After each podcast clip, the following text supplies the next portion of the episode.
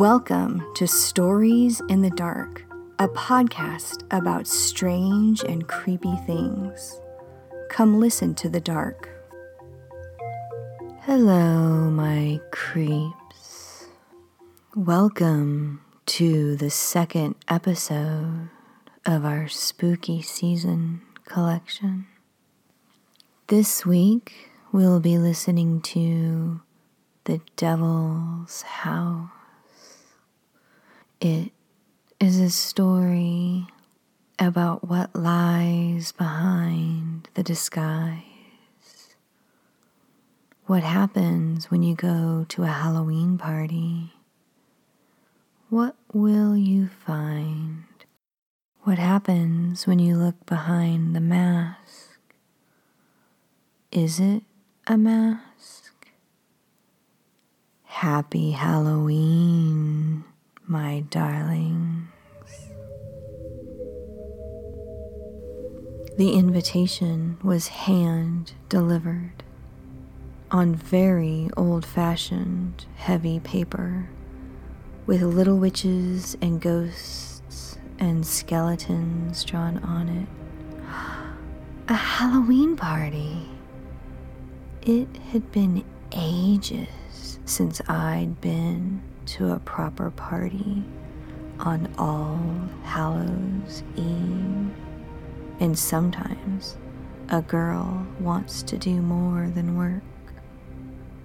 So I decided to go, even though I wouldn't know many people. In fact, I barely knew the host. I hoped it would be a proper Halloween party. As a very old fashioned girl, I quite love traditions. As the night drew closer, I finished my costume. I had actually decorated this year. Many years I didn't, but I wanted to be in the right mood. I was nostalgic for the things of my youth, so I'd gone quite overboard with skeletons and pumpkins, knives and bloody handprints cobwebs, and scythes in the yard. I told my assistant I would be off for the night, and I ignored the faint look of panic in his eyes. I just smiled coldly with lots of teeth and reminded him I hadn't had a vacation in ages. My nails were long and black. I wore a black dress with a deep V in front and put on the black wig and the red lips and the lovely, lovely eyeliner. Fortunately, my skin is naturally pale, so I didn't have to powder to get the perfect look. I winked in the mirror and put on a campy smile and thought Elvira would quite enjoy it if she knew I was dressing as her. The mirror told me I was ready, so I blew it a kiss and swept out the door, heading to the Halloween party, the party of the century, if you believed the invitation. I had my doubts. The house was a local legend, one of those houses that stood for generations and harbored the kinds of secrets everyone pretended to hate but secretly loved telling especially on Halloween. I wondered how long the host had been in the house, or if he had just rented it for the month. He usually preferred something a little more modern, but again, I hadn't seen him in forever. The house loomed over the neighborhood, and it was perfect for this night, hulking and gray in the darkness with turrets and a wrought iron fence and the traditional decorations. He had even planted scarecrows. My lips curved in a delicious smile. Jack o' lanterns with black candles lined the walkway up to the house, and my clicking heels echoed hollowly into the night. I checked the moon. It wasn't quite midnight. The house was full of dancing monsters, horns and fangs and green gray skin. People dressed as ghosts and ghouls and superheroes, and, oddly, doctors. I wasn't sure I liked this new trend of humorous and whimsical costumes. People dressing as TV characters in cereal boxes. But I know I am more old fashioned than most. A hellhound served me a blood red cocktail and I laughed. It fizzed and burned and smoked all the way down. I danced with a demon and then a unicorn and then a lovely fairy who kissed me without smudging my lipstick. She knew who I was. The TV doctors toasted my Mistress of the Dark outfit, although a few mistook me for Morticia Addams. I didn't mind. The drinks were good and the snacks were fun. A few of the guests disappeared into rooms together, and I nodded to myself. I had suspected it would be that kind of party. Some of them came out again, and some did not. Some came back alone, and I smelled blood in the air. Out back, in a yard decorated like a graveyard, I found one of the TV doctors sacrificing the unicorn on an altar, the knife looking so very fake among all these campy decorations. The fairy and one of the demons were doing some unnatural things. Or, I suppose, a very natural thing in the kitchen. They asked me to join them, and while I was tempted, I declined. People started disappearing faster, vanishing into different parts of the house, and I could hear screaming over the music. I was getting worried. Maybe it was time to go. The demons and the ghouls took off their costumes and stood bare in the red light. Blood was running in rivers, and the humans in the room panicked and tried to get out. The doors slammed shut, and I tried to hide in a corner, hoping it would be over soon, hoping they wouldn't notice me.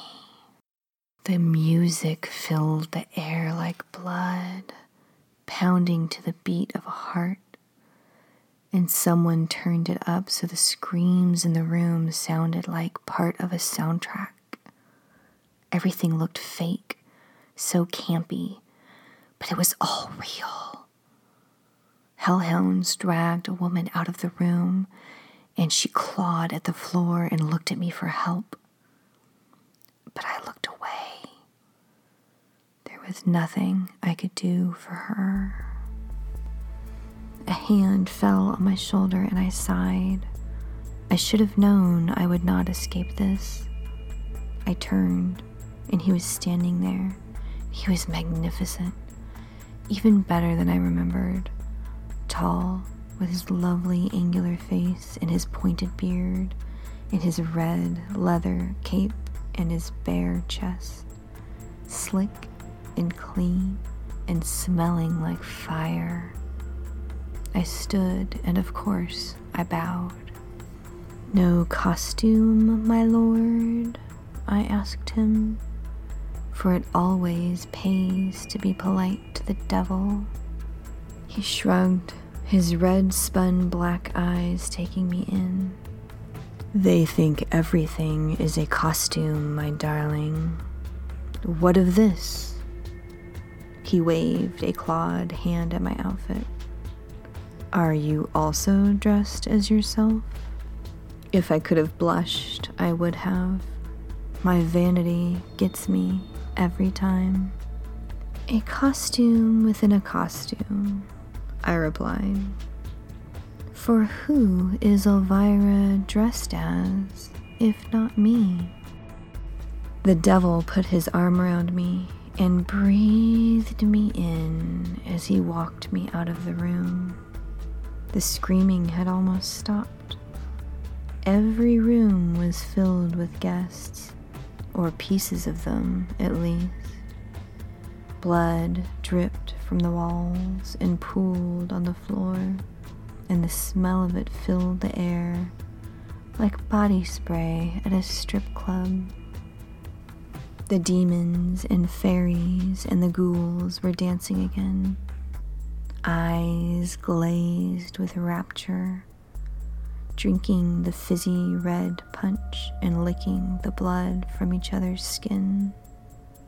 We toured the house together.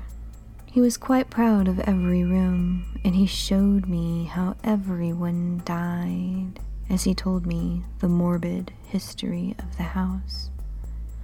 I knew it all already, of course, but he was so happy to play tour guide, and, as I mentioned, I was very old fashioned. You never insult your host, especially if he is the actual devil. Finally, at last, he brought me to his bedroom a lovely master suite that took up the top floor of the house.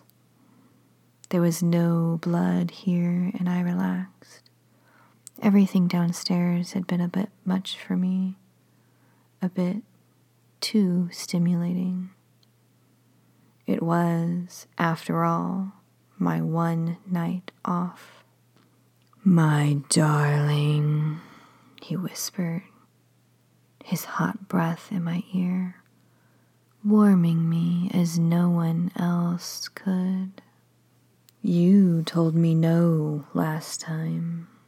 You told me not in this lifetime, he reminded me, leading me into the room, holding my cold hand in his, my skin so pale against the flush of his fingers sharp claws pressed into me. I did say that, I conceded, looking at the lovely room, all black and gray in heavy fabrics, black candelabras, a glittering black chandelier. Skulls decorated the mantel, and the fire in the fireplace burned blue around the edges. He had certainly gone all out. Did you like the party? he asked, ever the gentleman. His claw stroked the back of my hand, and another one slid down my back. It was a good party, of course. You always did know how to turn everyone into beasts. He threw back his head and laughed. I watched his sharp teeth and shivered again. He noticed and he grinned at me and he pulled me close to him. The music was still playing and he pulled me into a dance. We swayed together, and the wine and the heat set me to buzzing, that in his hand on the small of my back. But you were impressed, weren't you? He purred, not even a question, for he knew he who was so proud, who had so much pride and so much reason for it, he knew. I melted into him then. I had put him off before, but I wouldn't this time, and he had known before I did. Yes, you old trickster, of course I was impressed. Killing all your party guests was quite a good touch. And the fairy? he teased. I laughed. And the fairy. You know how I love them. Of course I do, my dear. And his sharp teeth grazed my neck. Everyone does. But tell me, have I won you over this time? I looked into his eyes. Yes, this time, although my assistant will be quite cross with me in the morning. he drew me over to the bed. My darling, he said, you deserved a night off. I hope to make it worth your while. After all, death does work so hard. And I do. But the devil had been chasing me for quite a while, and there are only so many centuries one could resist his charms. And so the devil wooed me that night. He wooed death, and he bought my love with a hundred deaths, one for every day I'd made him wait this time. And we fell into each other with the hunger of the damned, the aching loneliness of those who will live forever. And it was terrible and it was epic. And he, of all the creatures in the world, he finally brought warmth to my cold life, if only for a little while.